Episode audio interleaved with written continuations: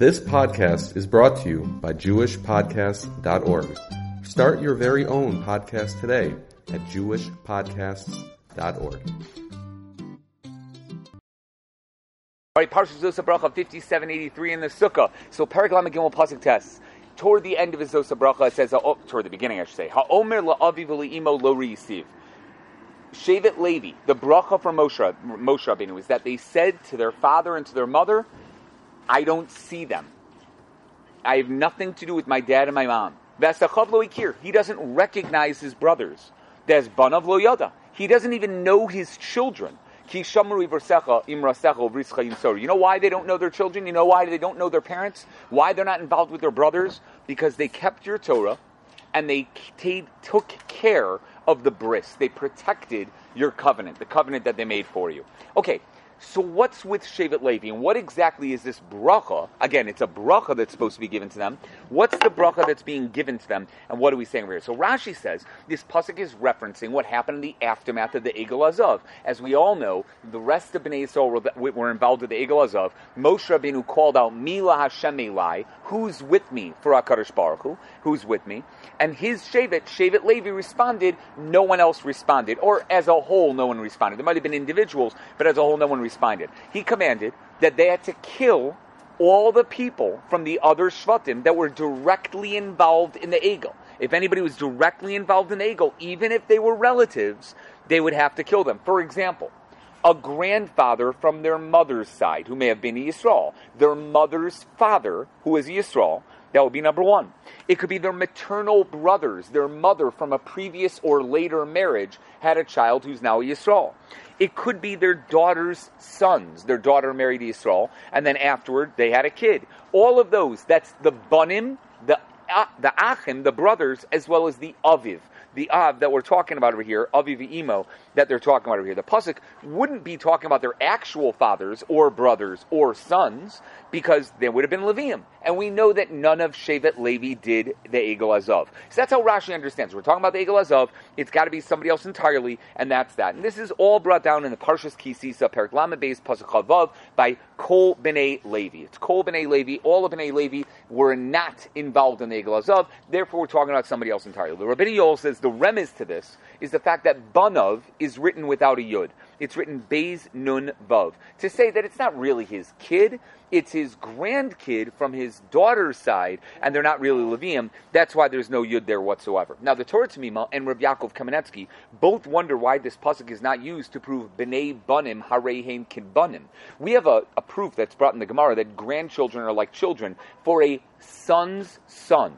But here we have a daughter's son that's known as Banav in the Pasuk, and the grandchildren are known as his children. The Pasuk says his children. We're talking about the granddaughter. Why is this not used? There's a Gemara in Yavama Samach Beis. There's a Rashi over there. There, there are some pretty awesome things over there, but I'm not going to get into that. It's in Rav Yaakov Kamenetsky. That's in the Torah Tamima.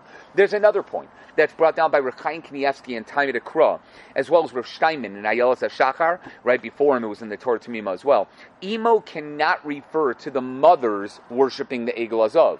The reason why is because women didn't do anything by the Egel Hazahav. So it can't be La'aviv Ule'imo. If this is talking about the Egel, it can't be anyone's mother. No one's mother could have been involved in the Egel Hazahav because he didn't do so. Pirkei Rebbe Lazar, Parak Memhei, Tosi Yeshanim, Yoma, Samachasim and Aleph. So that can't be. So therefore, it might be that the way to read it is La'aviv to his father, Le'imo, of his mother, meaning his stepfather, somebody who's related to him, but not really related to him. And that's what we're talking about over here, right? That it's somebody else, Aviv of emo, not literally emo. And the Chidah talks about this as well. How could it be that we're mentioning mother if we're talking about the Egel Hazahav? Okay, all of that is according to Rashi. All of that is the first shot that we're talking about the Egel Hazahav and how Shevet Levi stood with Moshe Rabbeinu, and that's a bracha. Moshe Rabbeinu says, "Thank you guys. I appreciate you doing what you needed to do, even if it meant that you had to kill your own brother." A maternal brother, your own children, a grandchild from a daughter, or even your own stepfather or somebody that's involved in your life, etc. However, the Rosh, the Bechor Shor, the Paneach Raza, the Rabbeinu Ephraim, and Rabbi Yosef Karo's grandfather from the Be'er Torah, says it's talking about their actual fathers, their actual brothers, and their actual sons. Since no one in Shevet Levi did the Egel Hazahav, they never saw their father do anything wrong. They didn't recognize their brothers among those who were killed. And they didn't know any sins of their children. Isn't that brilliant? I mean, we're not talking about they didn't they themselves didn't recognize them and therefore they killed them. It's just the opposite. They never knew anyone involved in the Egel Hazahav. Neither their father, nor their brothers, nor their children were involved in the Egel Hazahav. What an unbelievable thing. That's the idea. They were all clean, they were innocent, everything was great from them. That's how they say it. The Netziv says it could be a reference to Adas Korach. And you should know, I found this in three different places. Miam brings it down, he doesn't say who it's from, and I found it in a, another, so I forgot where. But the Netziv says it's Adas Korach. Korach didn't listen to their parents, and it's not a bracha. It's Musser to shave Shevet Levi. How could you guys have not listened to your father, your brother, and your sons and gone against me and fought against me? Look at what happened to you. They got swallowed up by the earth, and they were burned up by that fire itself. They fought against the Kadosh Baruch Hu out of a true desire to serve Hashem. True, yes, they wanted to serve HaKadosh Baruch Hu, so they did everything they could to be able to do it. That's a mila. But nonetheless, how could you have messed up that badly? That's the question that we're asking over here, and that's why we're saying, what in the world is going on here? Now, the Ibn Ezra says, this is true about the Shevet in general. This is Shevet Levi and who they are, not just back in the day. Shevet Levi was willing to dedicate their children to a Kadosh Baruch Hu's avoda at a very young age, even when they were super young and little kids, as we see from Chana, who donated her child Shmuel when he was three years old to the Beis Hamikdash for the rest of his life. Why? What's up? I mean, she was praying to have a baby, that was part of the deal. Even more so. Even more so. It like a I, I- like once you get it, I don't know if you're going to give it up so quickly. yes, you're 100 percent right. I, I, it's just that's really, really difficult to say. Yes, I know I promised it. This might be a time to be mater netter. You know, like that's that's hard to do, but they did it. Gave him to the Levium and the Kohanim to raise him, meaning giving up him, her raising them and just giving them o- giving Shmuel over, which is crazy. I, I, of course, she had contact every year. She would bring him a new shirt, but he's not in the house. You know what I'm saying? Giving up. And that's the idea. Such dedication didn't go unnoticed, and she wasn't the only one who did it. The Moshav Zekenim says the same idea. The children of Shevet Levi would leave their houses super early to go learn. And listen, although we don't really have this nowadays, we don't in the same way. But in Europe, that's what people did. They might not have ever seen their kids again. If you sent your kid to go learn in a town that wasn't anywhere near you, it's possible you'll never see them again. Yes, now there still is mesirus nefesh in sending a child to a yeshiva that's out of state and not having them around. I'm sorry?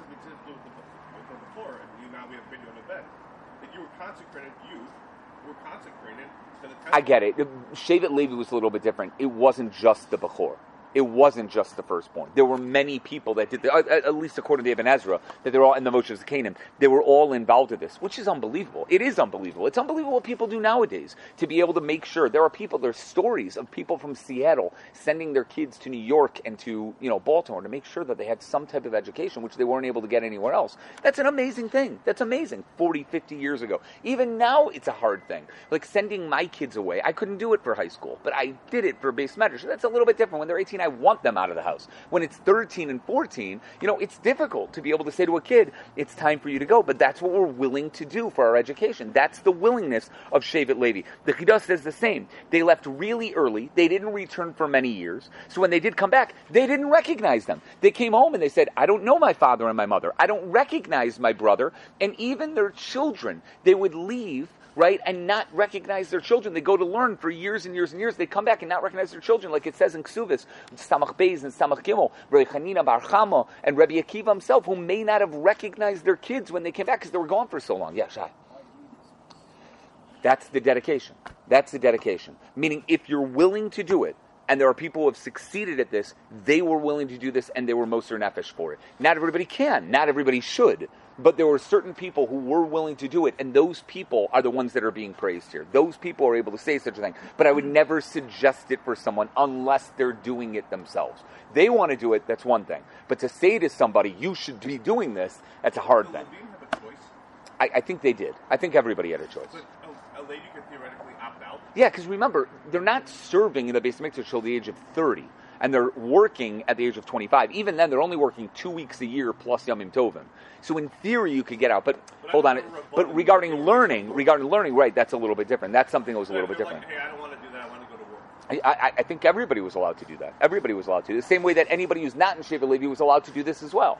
Rav Sternbuch brings down that this is the reason why we tell B'nai Torah they're allowed to ignore their parents' wishes. If their parents say, we want you to stop learning and do whatever it is, we tell them you're allowed to not listen. You're allowed to not listen. Why? Because there are certain people that are Shevet Levi. Again, you have to do this in the right way. You can't send a Nebuch and say, yeah, you can go ahead and not listen to your parents if this guy's not going to be successful. But if a guy is being successful and the yeshiva sees that this person is doing well and their parents are like, no, no more, then you are allowed to say to the parents, no. Ha'omer la avivu li'imo la receive. I, don't see it. I don't see it. I don't see what you're saying, and you're allowed to do that, even though we obviously have a mitzvah say if keep it of the aim.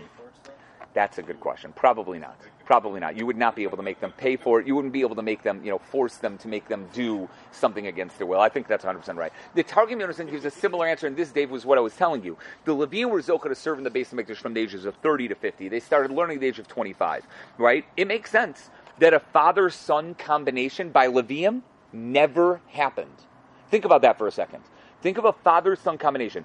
There are times, obviously, where a guy might have had a child at the age of 20, right? And that child grows up, and once he hits the age of 30, his father is just leaving the Beis HaMikdash. But for the most part, no one ever served with their kids or with their parents. Maybe with their brothers, but never with their parents or their kids. And therefore, Omer la avilima lo I'm sorry? They maxed out at 50. They max out, all right, 30 to 50, and that was it. So it makes sense. You never worked with the older generation or the younger generation. The older generation was already gone by the time you got there. Maybe again, maybe when you were 30, you saw your 50 year old father. Maybe a 50 year old father saw his 30 year old son. But it never happened otherwise. So says Targum Yonason, they started learning. It makes sense. They never saw their parents. They never saw their ch- children. The only issue with this is that they probably saw their brothers. I would assume they saw their brothers.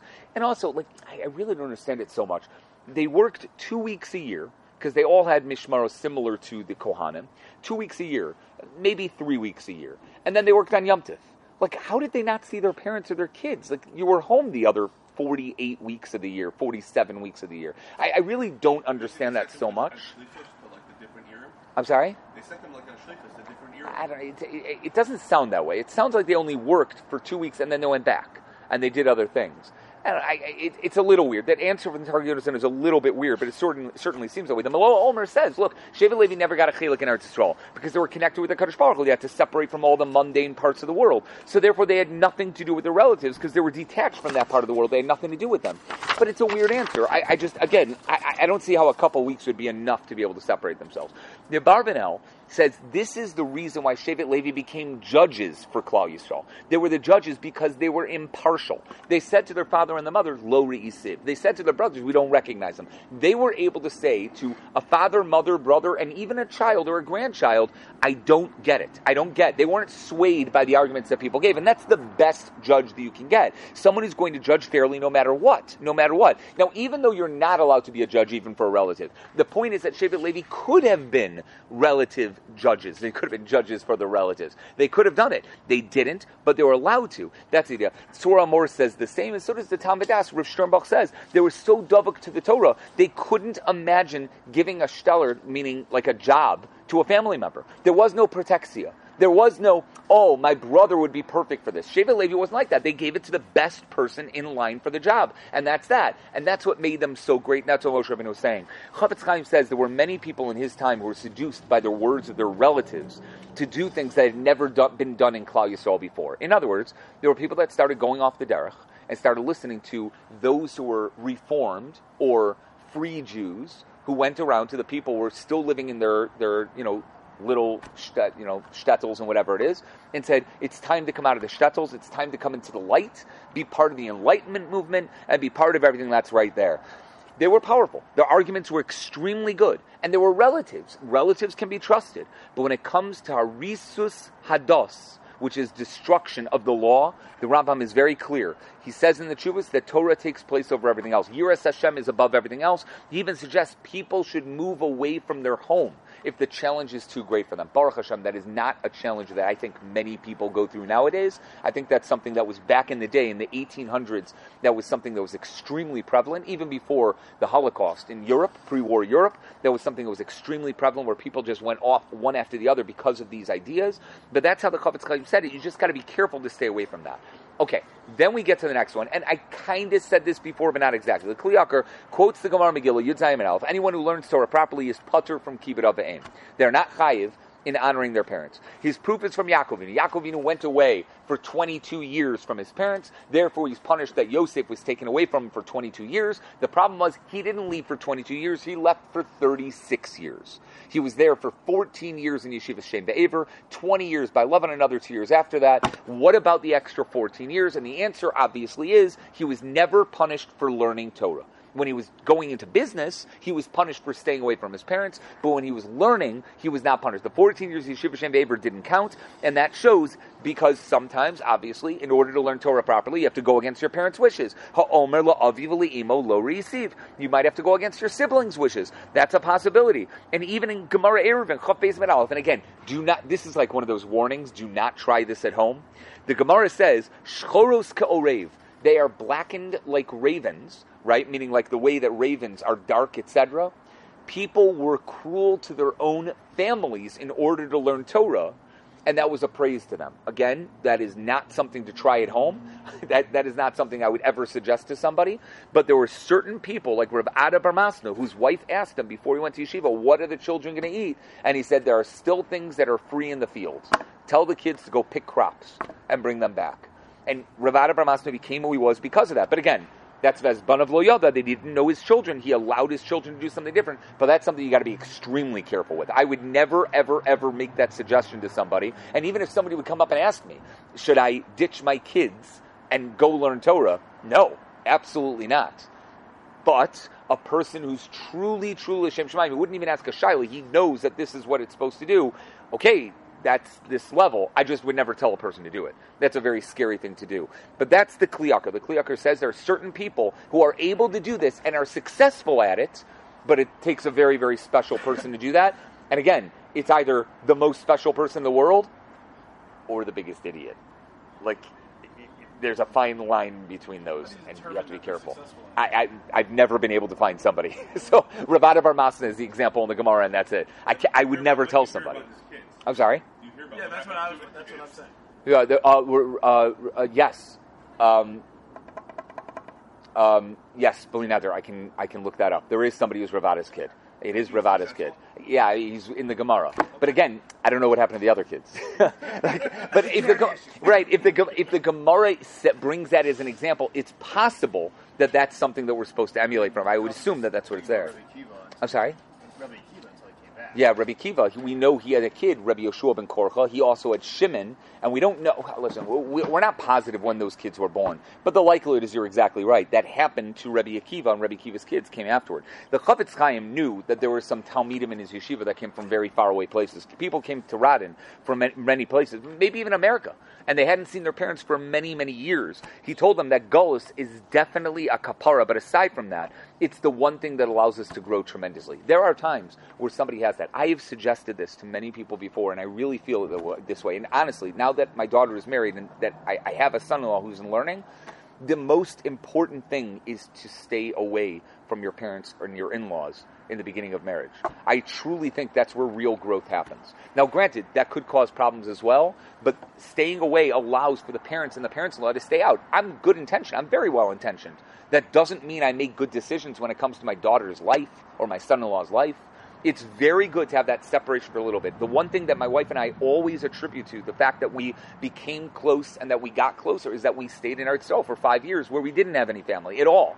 And it was difficult for all of my parents and for her parents to come visit us. And we didn't really have anybody around us. My Bubby and Zadie lived there, but Baruch Hashem, they were older then. And it wasn't the same, right? It's very important to make yourself go in that direction. It says the Chafetz Chaim, that gullus, that's machaper, that gullus is able to somehow help you grow in a way that you never were able to otherwise. The base straw of Gur used to say that this is the definition of the word chassid as the previous pasuk says, "To mecha v'urecha leish chasidecha." A chassid is a person who's willing to separate from his family for the right reasons, and if he does it leman Hashem, then it's good. But again, as I said before, I'm not suggesting that without major, major, major, you know, something behind it. Tubchi Abihu, the Rav of Vilkamir, was very close with one of his daughters. It's a great story. Or Zilberstein. So the family was very worried what to do when she passed away. His health was precocious. He, he, had, he, had, he had health problems. And they were worried, like, what are they going to tell the Rav of? What are they going to tell about his daughter itself? They decided not to tell him. So they decided not to tell him. But there was a problem. During the summer's man, he would always go to visit her. There was a little, you know, the three week vacation from Tisha B'Av up until Rosh Chodesh Elul. So it was always like that three week time where they were able to do things, right? He was going to go visit his daughter, but his daughter passed away. What were they going to do? So he had another son in law. His son in law was the Panovich Rav, Rav Kahaneman. So if Kahaneman said, Don't worry about it, I'll take care of it. Right before the Rav of Vilkamir was going to go to the, the what's it, the train station, I guess, to go to visit his daughter, the Panovich Rav came up and said, I have this kasha and this sugya that I'm learning. And he brought up a Tosfos. Rav Vilkamir brought something up. He brought something up, Rav Kahaneman. And they kept talking and talking and talking until they realized he missed his train. He said, all right, I'll go tomorrow. The exact same thing the next day. Panovich Rav went up to him and just talked to him and learning, right? And again, he missed his train. The Rav of Vilkamir loved Torah so much that even though he knew he had to be somewhere, he had to get somewhere, somebody would get him into a sugya, he wouldn't leave the sugya. He wouldn't stop. He'd keep learning and keep learning and keep learning. In the end, every year this is what happened. For a couple days, the Panovich Rav did it, and then he'd say, "Oh, it's too late for me to visit my daughter. I can't visit my daughter." The next year, he did the exact same thing, and he didn't visit his daughter. Obviously, she had been passed away years earlier, but he didn't visit for five years until the Rav of passed away as well. Right? that's that's the concept of somebody being so great, so into his learning, he can't think about anything else. He knows he's supposed to be somewhere. Yeah, I used to have a guy who slept through Shacharis all the time, mamish every day. Like he couldn't get up for Shacharis every time. I would wake him up three or four times, three or four times in the morning. He was in the beis medrash, three or four times, and he had a flight at six in the morning, right? So he had to get up at like four in the morning. So I'm like, "Do you want me to wake you up?" He's like, "No, I'm going to wake up." I'm like, honestly, I, I hate to say this. I really hope you don't, because if you can get up for that, and you didn't get up for Shacharis once during Elul Zman. Even Rosh Hashanah Yom Kippur was difficult for him. I'm like, if you can't get up for that, there's going to be a huge time on your mind. I was so happy when he missed his flight. So happy. He made a flight later on that day, and I told him, like, okay, once. That guy, by the way, the best, the best. That Kadosh Baruch Hu is so amazing. He has to get up every morning at five in the morning for his job now. Every morning at five in the morning, no questions asked. He must get up there, and he does it. He's able to do it. Now he goes to Shacharis. Now he like appreciates the days where he can go to a later Shacharis. It's amazing, absolutely amazing. I love how Kadosh Baruch Hu does that. Anyway, that's that the Chizkuni, Rav Chaim Paltiel, and the Paneach Raza, they all say this whole pasuk and the one preceding it is referring to the Kohen Gadol, right? We talk about the Egel Hazahav and Adas Korach and all these people, but now we're saying it's the Kohen Gadol. He is not able to become Tameh for any of his family members. When his father or his mother passes away, a Kohen Gadol, not a regular Kohen, a Kohen Gadol cannot go to the funeral, right? A brother, a, a, a child, he's not able to go to the funeral right? That's because he has the bris of Hashem, and the Amira of Hashem says that he has to keep it. That's the idea behind it. So that's how the Oznaim Torah says that here as well. It's the concept of he's the Kohen Gadol, he's different. Ha'omer la'aviv receive. I don't, I can't. I'm the Kohen Gadol. I'm not allowed to go to your funeral.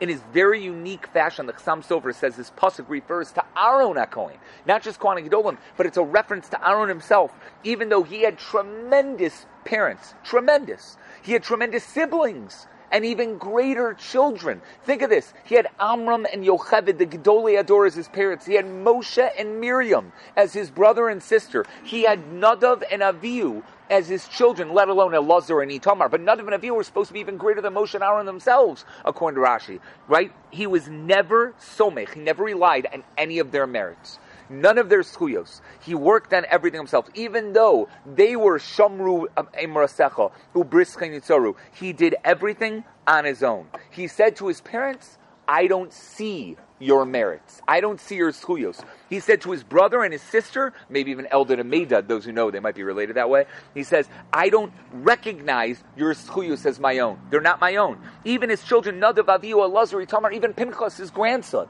he says, I don't know any of your merits. I can only help myself, said Aaron. And that shows us something. That even if we have great parents, great siblings, great children, that we could say, like, look, I don't need to do that much. Look at these things. These are going to work for me. That's what's going to help me. Right? I have all these things going for me. Even Aaron said, I can't. Ha'omer la'aviv will receive. He would not rely on anybody else. He worked on it himself, and that's that. And that's why the beginning of the pasuk is Lashon Yachid, and the end is Lashon Rabim. He's saying himself that he wouldn't rely on those people. Yeah, what's up?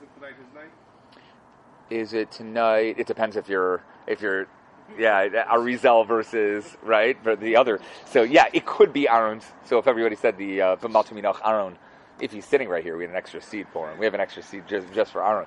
But yeah, 100%. And the Aznaim Torah says the exact same thing. Aaron never said to Hashem, keep me alive because of my father and my mother. But look at what my father did in Mitzrayim. Look at my great mother who saved all the babies in Mitzrayim. Keep me alive because of my brother Moshe Rabbeinu or my sister Miriam. Keep me alive because my children need me. He never said that. He knew exactly what he was supposed to do. He never complained once. He was by Yidom when his children died. He understood this is what HaKadosh Baruch Hu wants and he accepted it and did everything. That's what Aaron take, took for himself. Hirsch wonders why the pasuk switches wording for each relative. Lo re'isiv is by the parents. Lo hikir for a brother. Lo yada by a child. Why is that? Why is it I didn't see, I didn't recognize, I didn't know? He says it could be by parents seeing them is enough to stop them from doing something against them. Seeing your parents would be like, I, I couldn't do that to my parents. I couldn't do that to my mother and father. Seeing them would be like, by brothers, it might be necessary to recognize them. You kind of do want to kill your brother sometimes or your sister, right? But you recognize them, you know that. I'm sorry?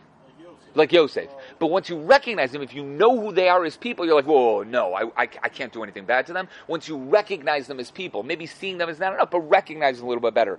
By children, this is an interesting one over here right? The full feeling of knowing that they belong to you will cause you to stay their hand. Sometimes children do things to parents that the parents obviously want to take revenge against their kids. That happens all the time. That can happen at any point. But the fact that you, again, you know them, you know who they are, you know your relationship to them. That's the lo yoda that you didn't know. That's the idea. They forgot all human ties, Shevet Levi, and they carried out what they were supposed to against those people at any time. Is that anybody's? Oh, okay, good. The Aksav Kabbalah says when a person is porish from this world in order to learn Torah properly, he's, he's probably older and has already gone through much of his life. Even though he would clearly recognize his parents by this age, he no longer sees his parents. Meaning that's at a point where he's like that. His brother may not live near him, may have not, not much to do with him. He won't even recognize a brother. And his children he doesn't even know since he spent so much time learning. And that's the reason for those three phrases over there. Now, there's a balatur in the Rokeach over here. That's something for another time. I'm not going to get into that right now. But the final part of the pasuk, where we say Ki shamru imrasecha, they kept your word ubris chayin soru, and they they protected your bris. What exactly does that mean over here? So Rashi says the wording of lo Elohim acherim They would never worship avodah zarah, including the Egel Hazahav, obviously, but they would never do avodah zarah. They were never involved with this. Bris is the bris milah. They gave their kids brisim even through the midbar. Through the 40 years that they were in the desert, the rest of Klal Yisrael would not give their kids bris milas. But Shevet Levi did. Now, why wouldn't they? Why wouldn't Bnei Israel do it? Because it was dangerous. The northern wind couldn't blow because the northern wind would have scattered the Anani Akavod. The northern wind heals bris milas somehow. I, I don't understand exactly. We'll talk about that in a second. But that's that. I'm sorry? So Shevet Levi did it anyway. And in fact, the Sforno says it's likely that Shevet Levi lost many of their kids because they gave them bris milos in the midbar when it was dangerous to do so. When the northern wind wasn't there, it's possible that's one of the reasons why their numbers were so low. Shevet Levi was tiny, tiny in comparison to the other Shvatim, and it could be this because they kept dying from doing bris milos, which leads you to the obvious question: why were they giving bris milas if it was a danger? Yeah. No, definitely not. Definitely not. Because there was no technical avoda service. Remember, they didn't have the korbanos really throughout the midbar. They did certain things. Maybe the korban tamid, although that's a machlokas. But the korban pesach didn't even happen. Yeah. That's for sure true. That's for sure true. Maybe that just held out to Right, but the Sforno is saying it straight out. Ravani Sforno is still a Rishon. He's saying it's because they give bris milas and they died. That's what he says. Yeah, Shia. So here, this is it. Rav Sternbuch immediately sets on this in Tam and says that makes no sense. It's not a mitzvah to give a bris milah to a child who's going to possibly die. If you have a question whether a kid is a yellow child, right, who has some issue, you don't give them a bris milah. You can't. That's usher. Or- or Forget about everything else. You can't put a child in danger. It's not even Docha Shabbos, right? Normally, bris milah is Docha Shabbos. You can't be Docha Shabbos for a suffix. We're, not even sure. He says, so Rav Sternbuch tries answering it by saying the following. It's not going to answer the sforno. Hold on for the sforno over here. But he says it's possible the lack of a north wind does not cause any immediate sickness or danger. I don't even understand what, how the north wind works. If we go inside this building and we have a bris meal inside the building, there's a north wind that heals the baby? Well, what does that mean? We don't understand how northern winds could possibly heal a baby. So because there was no north wind in the midbor, therefore we can't give a bris? What does that mean? I, it really, it's the strangest thing in the world. So he says the following. He says, sometimes the feelings a person has when they're told they're sick can make them lose hope and put them in danger. This is such an unbelievable thing. I mean, I, I've heard this obviously from doctors, not just from there. Sometimes the greatest thing for a person who's sick is to have that hope and that feeling of, I can do this.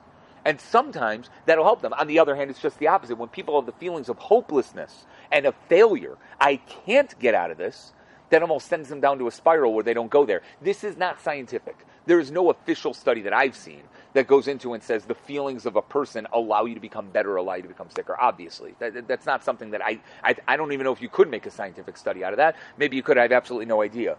But the point is, we've seen it Your immune ourselves. system goes down. Your immune system. Yeah, when.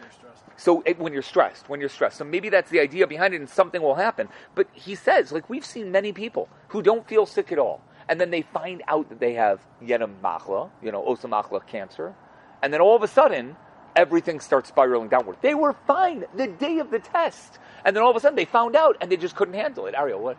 Sorry, sorry to No, please. You know Marlins man? No. There's a famous like sportsman, and he was like, "Oh, you're gonna have like two months to live," and he just decided to buy tickets to like every massive sporting event in like the front row. Because he thought he was going to die. Yeah. wore like a big like bright you know T-shirt so everyone knew who he was. And what happened? He's been, yeah, I mean, like, he's, he's, and that was like back in 2016. He's still living. Yeah, right, right. Uh, and that, this is nothing against doctors. Doctors are obviously unbelievably good at what they do, but they don't know everything. And we know that. we know that from COVID. So like we we know that there's always things that happen, right, where we're not sure. So that's the idea behind it. Maybe there were some people who were worried that without the north wind that they felt was going to help them, right? It was a danger for some people, and the children would be in danger. But not that the north wind was actually, with the lack of a north wind, was a danger. It's possible it wasn't. They were, if you were worried, you weren't permitted to give your children bris milas because the north wind was necessary for you. But for other people, felt we don't need the north wind. We don't need it. Shevet Levi. We don't need the north wind. They gave bris milas. So for Bnei Yisrael, Itaka was a sakana. It was dangerous for them. But for Bnei Levi, it wasn't dangerous because they felt that it wasn't a big issue. And therefore, when they, when, if children did die, they didn't attribute it to the lack of wind. They attributed it to their lack of merits. Again, it's not a great answer for the Sforno because the Sforno is saying that they mamish died because they didn't give bris milos. But it's a good answer as to why they did it, right? If there was such a question, if there was a question there. I'm sorry? Can you explain the North Wind voodoo? I, I can't. I mamish can't. I, I have something. Hold on. The Malbim in Yehoshua Parakeh Pasuk Dalit said that Shevet Levi relied on Hashgachas Hashem, on the, the attention span of HaKadosh Baruch Hu, they knew that Moshe Rabbeinu himself was punished for pushing off the bris. Remember, Moshe Rabbeinu came to the inn and he didn't give a bris to either Gershom or Eliezer, and therefore the snake almost ate, whatever it is, that whole thing that happened in Shmos. The others who didn't do so didn't have full hearts dedicated to Hashem, so they looked for reasons not to do so. Meaning, it wasn't that a lack of a north wind could cause them to die. It's that the people who wouldn't do so blamed it on the north wind and said, we can't because of the north wind. So Bnei Yisrael had an excuse. It wasn't necessarily legitimate, but they took it as an excuse and people understood it. While Shevet Levi said, there is no excuse. We're going to do it anyway. And that's that. Yeah. What's up, Shah? I think so. I think it's the devotion that allows it to be that way. Yeah, and that, that that idea of what their devotion was that they understood. We do what we're supposed to do. I thought that the- there's an evil inclination comes from the north. Eh, Possible, yes, yeah. There's evil that comes from mitzafon tipaseach hara. It's a pasuk in Yeshaya, I believe, right? But that means like what's going to happen in the evil in the future, and that's where the medrash comes from. The demons come from the north, etc. Yeah, yeah. So no, I, I, they didn't have the Korban Pesach anyway until the 40th year of the Midbar. Um, I'm sorry, until they got to Eretz Yisrael, Yehoshua did the first Korban Pesach since the second year in the Midbar. During 38 years, there was none. There was none. But that's straight out in Yehoshua. That's that Parakeh. That's exactly what the Malbim's talking about, where the Malbim goes into it. The Chassam Sofer, I found, oh my gosh, I was so lucky. I did this tshuva years ago. It's an unreal tshuva. It's at the end of Orach Chaim in Siman Reish Ches. It's the last tshuva of his Shalos Tshuvas in Orach Chaim, the Chassam Sofer, and it's a it's a crazy tshuva. It's like six pages long, no, like six columns long, and he- he goes into everything in this tshuva, literally all over the place, going from one thing to the other, and he goes through all these things, and he asks this question right in the middle. He says, "This is a very strange Gemara. Did a Kadosh Baruch Hu really change Seder Bereshis by not allowing the northern wind to blow for forty years? Think about that for a second. Oh, the Ananei HaKavod would be scattered, so Hashem didn't let the north wind blow. What does that mean? Think about that for a second. The north wind, a wind didn't blow for 40 years? If it's necessary for the world, how did the world survive for 40 years like that? That's number one. He also says, right, Lo nashav lamruach tzvonim, as if it was only for them. Lo nashav lahem. It didn't blow for them. What does that mean? The northern wind didn't blow for them, but it blew everywhere else in the world? How does that work? Well, what does that mean exactly? Yeah, Ruben. So what was the excuse that the Levians gave for giving bris milah? Well, they said we're not worried about the northern wind, the lack of a northern wind. That was the idea. I thought the northern wind helped, uh. But that's what we're saying. That like no, that was either according to the Malbim was just an excuse that they were using, but it wasn't real, or the feelings that one might have allow a person to get it. So Shevet Levi said, "We don't care about the northern wind. We'll do it anyway, and it will it'll work out." Like the feeling that's good. What I mean, the protected them and surrounded them. Yeah. Unless, was there any wind at all? You're saying right, but south, east, and west wind apparently wouldn't scatter the Ananei HaKavod. The north wind would. So whatever that means. So they did something. So we go. Those are two questions. He suggests there was a difference between Bnei Yisrael and Bnei Levi, and this is crazy. This is what the Chassam Sofer says. It says Bnei Yisrael were nizufim because of the Egel Hazahav. They were involved with the Egel Hazahav, so they were in Cherem. They were excommunicated. They were excommunicated. Right? Because the Egel, and then later the Meraglim, which Shevet Levi wasn't involved with either. They didn't have one of the Meraglim going out there. Therefore, they didn't deserve the Ruach Tzfonis, the northern wind, to blow into the clouds. Because it, would cause a danger to the, from the nations around them. It would scatter the winds for anybody else in Bnei Yisrael. It's almost as if Bnei Yisrael didn't deserve the Ananei HaKavod, because they did the Egel Hazahav and they did the Meraglim. So Hashem miraculously allowed them to have the Ananei HaKavod, but if anything happened, if a northern wind would blow for Bnei Yisrael, it would scatter and they'd be in trouble. Because they didn't really deserve it. They were already in Cherem, so to speak. So that was a problem. Shevet Levi, however, were not involved with the Egel, not involved with the Meraglim, which means they weren't Nizufim, and therefore, for them, they deserved the Ananei HaKavod. So for them, the north wind blew into their areas. It blew right through the clouds into their areas and healed their babies, says the Chassam Sofer. They deserve the northern wind. It didn't blow for them, meaning for Bnei Yisrael, so they couldn't give bris milas. But it blew for them, for Shevet Levi, and therefore they could give bris milas, and they did do bris milas. And it happened to Shevet Levi all 40 years. So when we asked before, isn't it a danger? How are you allowed to do it? It's only a danger for Bnei Yisrael because they didn't deserve and therefore they couldn't have the northern wind. But Shevet Levi, they could. That's the idea behind it. But none of that works for the Sforno. Again, the Sforno says straight out their children died because they put their kids in sakana. They put their kids in danger. How in the world could they have done so? How could the Sforno say that they did so? None of these answers are going to answer that.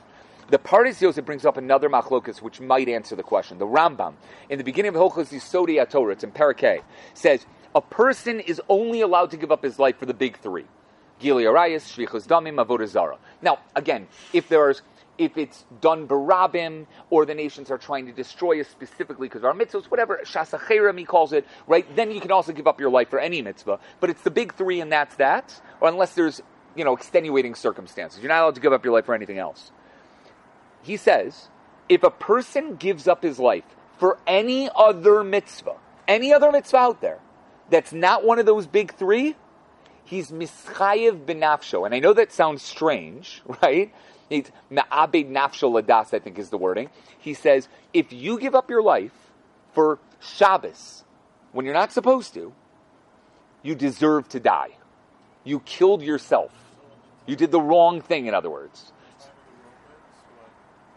No, no, no. Again, that's Shasa Chirum. uh, That's a, Yeah, that's an emergency situation where they're trying to get us to stop doing mitzvahs, etc. That's a different situation. But in normal situation, it's only Shfichas Dami Avodah Giluy Arayos. Any other mitzvah, you are chayiv for killing yourself. You killed yourself, and you don't go into Olam Haba. That's the Rambam's position. However, the Nimukei Yosef and the Rabbeinu Yerucham, both Rishon, and Nimukei Yosef is a little bit later, but the Rabbeinu Yerucham and the Nimukei Yosef hold that if somebody is muchzak bechasidus, he's a special chassid, and he's a yirei shamayim, he's allowed to be machmer on himself and be moser nefesh for any mitzvah.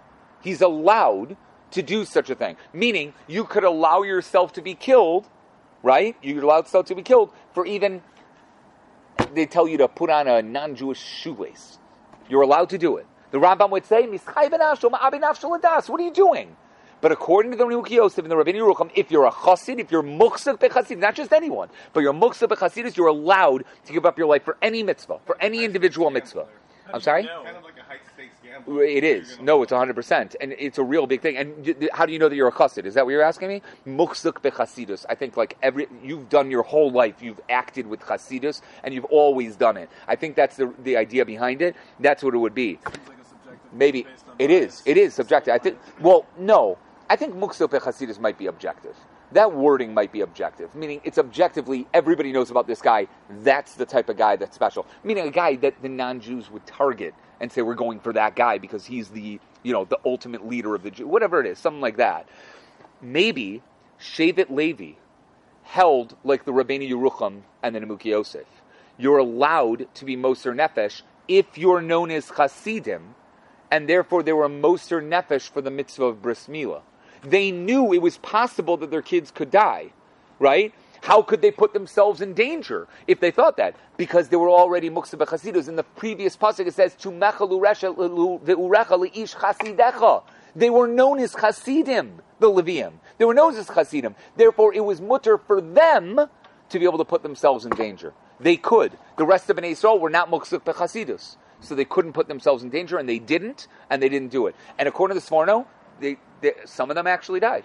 The kids did die. They did die. But they were allowed to do so, he says, because they were Muksaba Hasidus. That's a crazy machlokas. That's something that really takes a little bit more work. I'm going to bring up one last story. What time do we have over here? No, we don't have start time. All right, Beli Neder, I'm going to make a, an addendum to this. That'll be just like a really quick, like three minute. I'll put it on the I'll put it on the group so that everybody sees them, whatever it is. But like, I, I have a really good story of Mesirus Nefesh. Then we're talking about Mesirus Nefesh for this right over here. And the last one is the Panim Yafos, but everybody can look that up themselves. All right, guys, have a great Shabbos and a great Chol and a good Yom.